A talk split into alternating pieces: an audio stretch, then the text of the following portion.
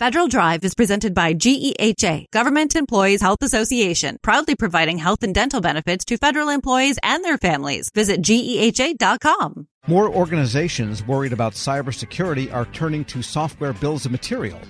Getting them from software suppliers as a matter of compliance is one thing, gaining real cybersecurity intelligence from them, that's another.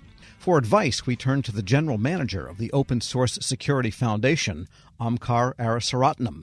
Mr. Arasaratnam, good to have you with us. It's a pleasure to be here. Really excited to talk to you today. And just briefly, tell us about the Open Source Security Foundation itself. There are so many like sounding cybersecurity nonprofit groups all doing great work, but they all have a little slightly different flavor.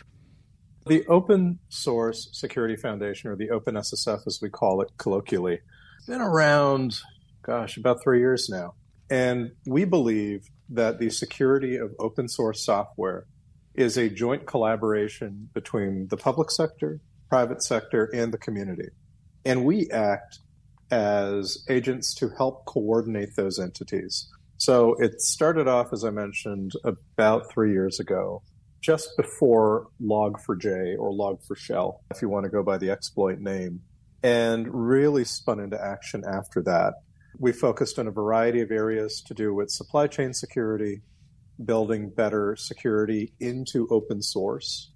My background, I worked in the corporate landscape for about 25 years before coming over here, although I've frequently used open source. And unlike a corporate environment where when you're developing software, you may have a single point of change in which you can say, hey, we need to do better in this by using a better secure software development lifecycle. In open source, you really don't have that opportunity. It's inherently bottoms up, it's distributed, everyone has their own way of doing things. So it's quite an interesting challenge to try and determine how best to affect better security in open source. But the other side of it is also incredibly rewarding in that if you positively affect an open source project that's broadly used, you have literally improved the security attributes for billions of people. Open source software is used everywhere, from cell phones to satellites to your personal computer. So it's equally a challenging as well as rewarding environment to work in. And for federal agencies in particular that have always been huge consumers of software, it seems like the trend has shifted to the point where most of what they buy, software as a service, acquired software that they operate, whatever the case might be, or even have programmed by you know systems integrators and so forth, nevertheless is mostly open source in content. It's almost like when you build a house. The carpenters don't cut door frames anymore. You buy the whole frame and door and hinges and lock set is one piece. So every house has the same doors. Are we to that point now where most software is open source? That's right. We believe about 90% of shipping software today is open source software. And that's been through the development environment that the developer has linked a common library such as OpenSSL or Log4j or what you may have. Or it could be that it's running on an open source stack like Kubernetes. But you're 100% correct. And the advantage of this is software engineers don't need to reinvent the wheel. Software engineers can focus on adding value by leveraging these existing packages with some phenomenal attributes and really focus on what's unique about the software they're developing. The other side of this coin, however, is when there are pervasive issues with the security of particular open source packages, as we saw with Log4j, the blast radius is quite big. And being mindful as to how to manage the risks associated with consumption of these packages has been an area of focus for us. We've also worked, as I mentioned earlier, in conjunction with public sector here domestically. So with the Office of the National Cyber Director, ONCD, with CISA, with DARPA, with many of our colleagues in the federal government. In fact, we are strong proponents of the recent CISA open source software security roadmap that they put out, which reasons over not only how our agencies and critical infrastructure should be consuming open source, but also how they can contribute back. One of the key characteristics of open source is that it is free for everyone to consume, but there's also a community aspect or expectation that improvements are committed back to the community. So it's really encouraging to see the way that this administration has gone forward in terms of embracing open source and making it more secure. We're speaking with Omkhar Arasaratnam. He is general manager of the Open Source Security Foundation, and that gets us to the software bill of materials question. Then, when you obtain one, and under presidential executive orders, agencies are required to do this, and as you have pointed out publicly, more and more private organizations are demanding SBOMs from their suppliers. Basically, you're getting a library of Legos, you might say, to make an analogy. And so, how can you operationalize that SBOM in a way to enhance cybersecurity and not just make it something, well, we promised we would get one and here it is, a big digital document that nobody reads? That's a great question. I'll reflect back on a couple of things. One, back in September, we had a great meeting under the request of Ms. Neuberger from the National Security Council to assemble a group of public sector and private sector leaders in order to establish a bit of a beachhead as to how we were going to continue to improve the security of open source software. One of the topics that came up as an outcome of that meeting was a strong focus on how to operationalize SBOMs. Now, I'm going to say something controversial. SBOMs on their own do not afford any security attribute. They don't make security better on their own. They only make security better once you use them in ways that are beneficial to operational security or the security engineering of the products you build. Now, the precondition to that is establishing a standard format, right? So if you're going to be writing down all these things in a software bill of material, ideally you want them to be machine readable. You want to be able to draw references to this data in order to let the computers do what they do well, which is process data. So you may choose a format like SPDX, which is a SBOM format hosted within the Linux Foundation. The next aspect to poorly quote Shakespeare is what is in a name. And CISA recently completed their request for comment on software naming standardization. Why is this important? Well, unfortunately, today, we name our software packages in a litany of different ways. So it could be OpenSSL, it could be OpenSSL 3.2, it could be Red Hat slash OpenSSL 3.2. And while these kind of considerations may be trivial, coming up with a canonical naming standard allows us to make better programmatic decisions. Now, how can SBOMs be used in production? Well, the next time there's a vulnerability, and I believe there was recently, last week, an Apache Struts vulnerability that came out. And if Apache Struts sound familiar, it was the package whose vulnerability led to the exploit of Equifax a few years ago. So another big bad vulnerability with Apache struts came out last week.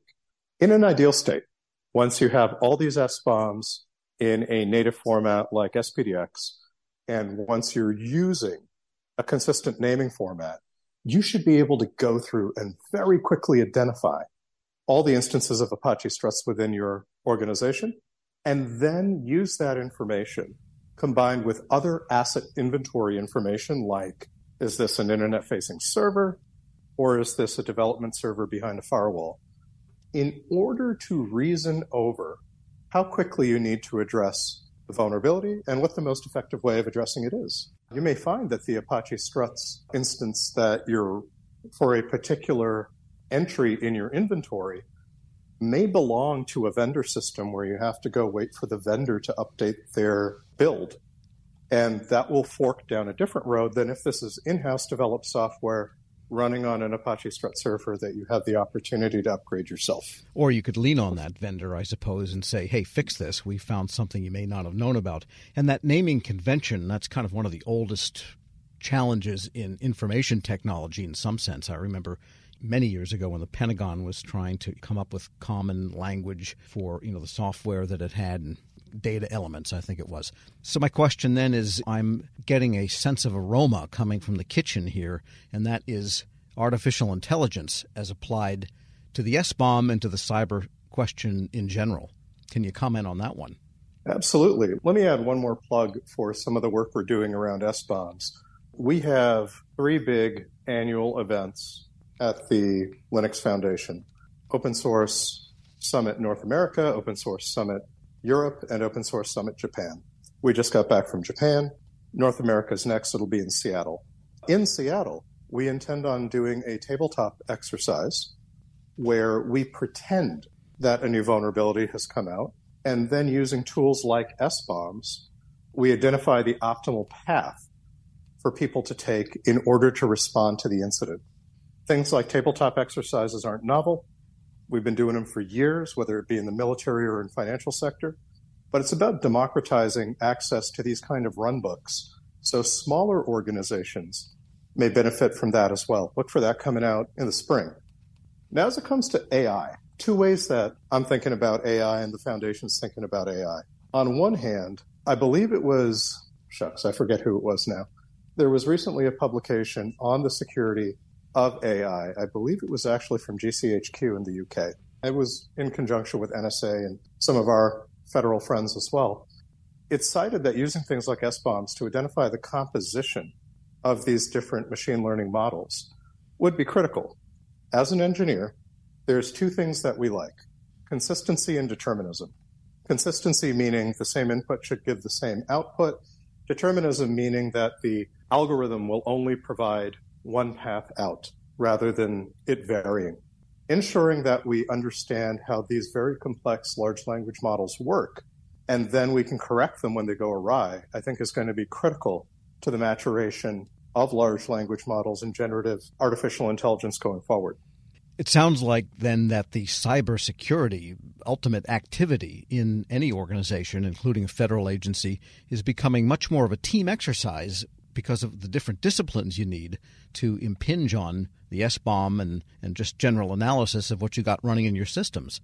Absolutely. I think the other area that I'm really excited about applying artificial intelligence, large language models, generative AI to is in how to tackle this vexing problem of open source software security. As I mentioned earlier, unlike normal enterprise software development, there isn't a single software development lifecycle that you can turn to, insert a security check, and make everything better. Instead, open source maintainers have to comb over thousands of pull requests, which are contributions from the community, prior to incorporating them into their code base. And there just isn't an efficient way of doing it. One of the areas that we'd like to see further work and application of technologies like artificial intelligence is in making this easier. So we're extremely excited to partner with DARPA on the AI Cyber Challenge or AIXCC. My friend and colleague Perry Adams just did a live stream about this yesterday. It's a two year DARPA challenge and the challenge is to address large classes of open source software security issues using large language models. The idea being to turn the computer and the artificial intelligence loose on all this open source software and get the large language model to automatically generate secure code where there may be insecure code. Well, it sounds like a tall order, and it's going to produce a lot of output. We're going to have to leave it there. Omkhar Arasaratnam is general manager of the Open Source Security Foundation. Thank you so much. It's a pleasure. Thank you for having me. And we'll post this interview at federalnewsnetwork.com slash Federal Drive. Hear the Federal Drive on demand. Subscribe wherever you get your podcasts. Leadership today, especially within the federal workforce, is being tested more than ever before. As the Cybersecurity and Infrastructure Security Agency's Chief People Officer, Elizabeth Kolmstetter sees a focus on people as absolutely crucial to her leadership style. Kolmstetter joined Shane Canfield, WEPA CEO, to reflect on her years of experience leading in the federal human capital space. Hello, and welcome to the Lessons in Leadership podcast. I'm your host, Shane Canfield, CEO of WEPA. Today I'm joined by Dr. Elizabeth Kolmstetter, Chief People Officer at the Cybersecurity and Infrastructure Security Agency. Elizabeth, welcome. Thank you. Great to be here. In your current position at CISA, one of your responsibilities is ensuring a people first culture.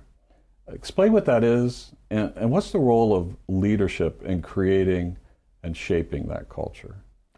Yes, at CISA, really paramount to our culture is a people first driven aspect so that we are really looking at how do we accomplish our mission through our people. And in order to do that, we really value our people. We want them to feel empowered and supported and uh, respected and also that their managers care about them. So well-being is important. Psychological safety in the workplace is important so that all voices and ideas are heard. So I like to call it our North Star. Having a people first culture really starts with the people in order to get our incredibly difficult mission accomplished.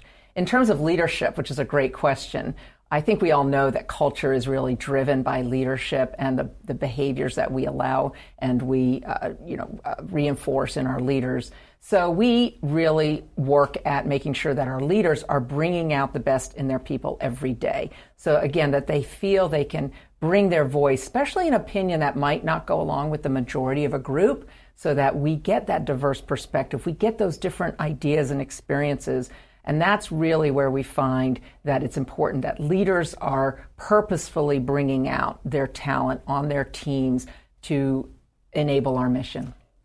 Yeah, excellent. We're, we're going through a, a, culture project at our work. Oh, great. Yeah, it's, um, it's been six months in the making, and it's going really well, but it is work. Yes. And it requires from the top down. So I'm, I'm also involved in that. I hear you. Great.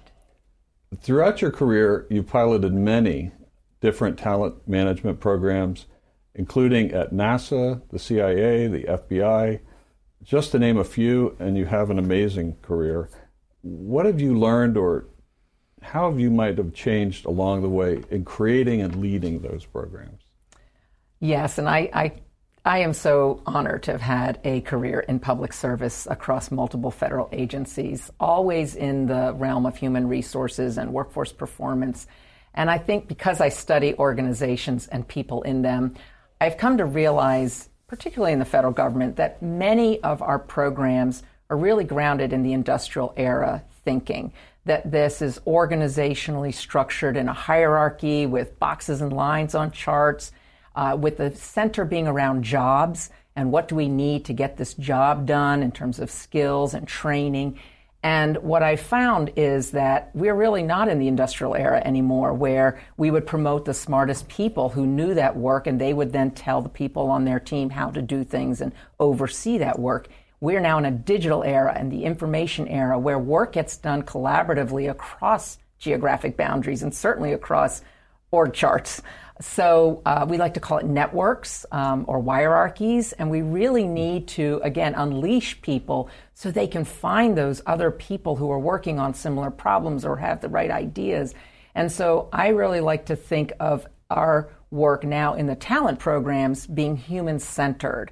It's more about the user and the experience than about the rules and regulations.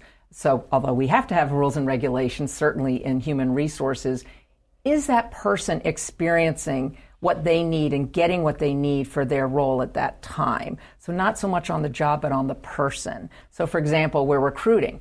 What's the applicant experiencing? Because if they're not having a good experience with our organization from the time we're recruiting them, they're going to go work for somebody else. Same thing with like first time supervisors. We know they need certain training, but telling them to sit in a class for one week and then hope a year from now they'll remember what they learned to apply, that's not really human centered. The human centered is what do they need when they need it? And building modules or, or just in time training and bringing that to the people, to that user as they need it. So that's really, I think, the most important focus of talent programs today in this era to enable the workers to be the best they can be in their, in their roles.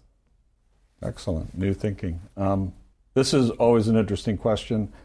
Has there been a time when, as a leader, that you've made a mistake? And what is that? And um, I think most important, what did you take away from that? What did you learn from that? Well, I kind of chuckle because I think as leaders, we have to learn to recognize our mistakes, admit our mistakes, and that they are opportunities to learn. And so uh, I've had to do my own self reflection on on making mistakes and when things don't turn out the way that I expected them to.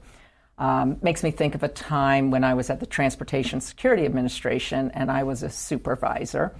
And I was really embroiled with my program. I was the technical leader of it. I understood it. I'd run it for years. And I was making a briefing for a decision that had to be made about this program that was very near and dear to me. And I presented the briefing uh, to one of the very senior people in the agency. And I think there are about 20 people in the room. And I had gone through the briefing, answered all the questions, and that leader then said, okay, I'm going to go around the room and get everybody's opinion, and then everybody gets to vote, which kind of set me back because there were people in that room that didn't have any technical knowledge about my program. She even turned to the executive assistant there, taking notes on the meeting, and said, go ahead and I want to hear from you. And I realized in hindsight, I had stopped listening. I had been in transmitting all of my knowledge and what I saw to be the right way, and I was not listening to different perspectives in the room because I didn't think that I didn't value that they were bringing any kind of input to this particular decision. And it didn't go as I had hoped, and I left very disappointed and was busy blaming the senior leader and how that meeting was conducted. That she let all these people have opinions when they didn't know, in my mind, didn't know what they were talking about. And so, um, in reflection on that, I realize, and now as I've moved into more senior leadership positions, I realize that was a mistake, that it actually is really important to listen, especially to people who have different perspectives or at a different point in the career, not just the people who know the program or the technical really well. And so that was a mistake I made, and I realized in my own sense I wasn't listening to very different opinions, and I probably should have because I would have learned more about what was needed for this program going forward than just leaving getting getting upset that it didn't go a certain way.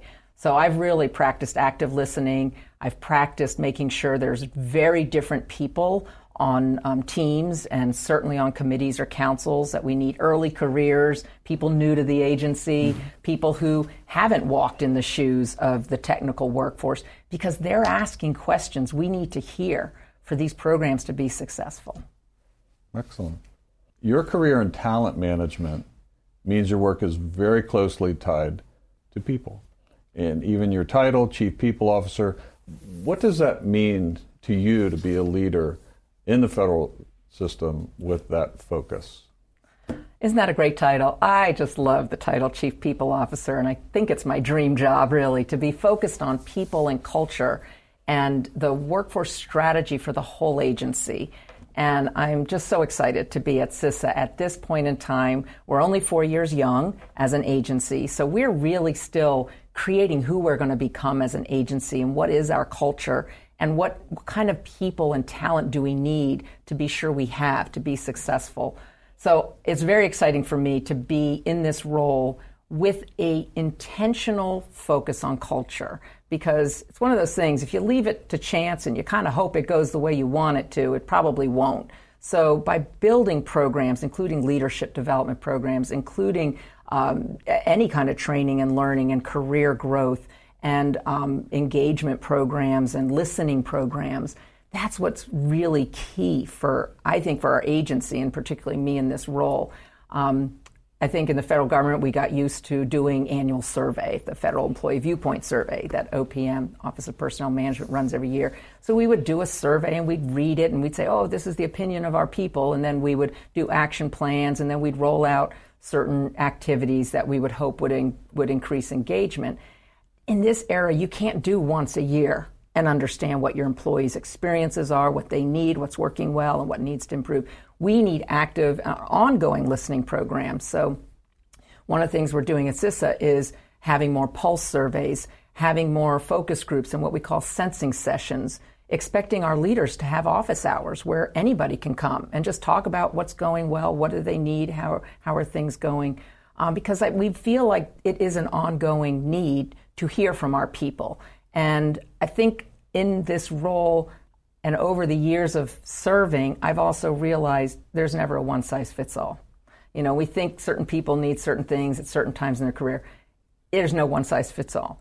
Neither can we also customize everything to every individual. So there's got to be a sweet spot in building really great talent programs, but also, like I said, thinking about can we do this in modules? Can we make it a menu? Can we do it just in time as people need it so they can practice the new skill or knowledge in their role? So I think we have such great opportunity again with the technology that enables us to really um, focus on how we connect people with their work and their team to get things done in, in very new ways. This is always an interesting question. Uh, is there a figure, either from your personal life, your past, somewhere in history generally, that inspired you, your leadership style, um, how you view leadership? There are many figures who have been very inspirational to me, but there is one that sticks out, and that's my mother, Paula Brownlee, who has been a very inspiring leader to me all my life. And I think because, first and foremost, she had a strong family and a strong career. And that's something I always wanted. And I saw her first as my mother, but then I also saw her as a leader in her career and in academia, which was her chosen field. But I always knew her family came first. And as I saw how she balanced different family needs with also a, a growing and more and more prominent um, career positions in leadership, that she had to balance that. And I think I learned from her that you can have both. You have to you have to focus on different things through your career um, and through your life, but that you don't have to trade one for the other. Um, I've been married, happily married for 32 years, and I'm a mother of twins who are almost 24 years old. So, and I've had a great career in public service. So I think that having her as a role model has really helped me um, find my own courage, find my own confidence, and find my own voice in how I can prioritize the things that are most important to me so that I can actually balance both family and career and you're doing it well. You're Thank uh, you. having known you now for seven or eight years yeah. um, and worked alongside you. Uh, your passion is infectious. Thank you. Your uh, intelligence and, and the thoughtfulness with which you approach uh, all of these issues. It's uh, it's an honor for you to be here, and thank you for your time. Thank you very much. I'm Shane Canfield, CEO at WEPA, and until next time, have a great day. Find the full podcast and future episodes of Lessons in Leadership on the Federal News Network app and anywhere you enjoy your podcasts.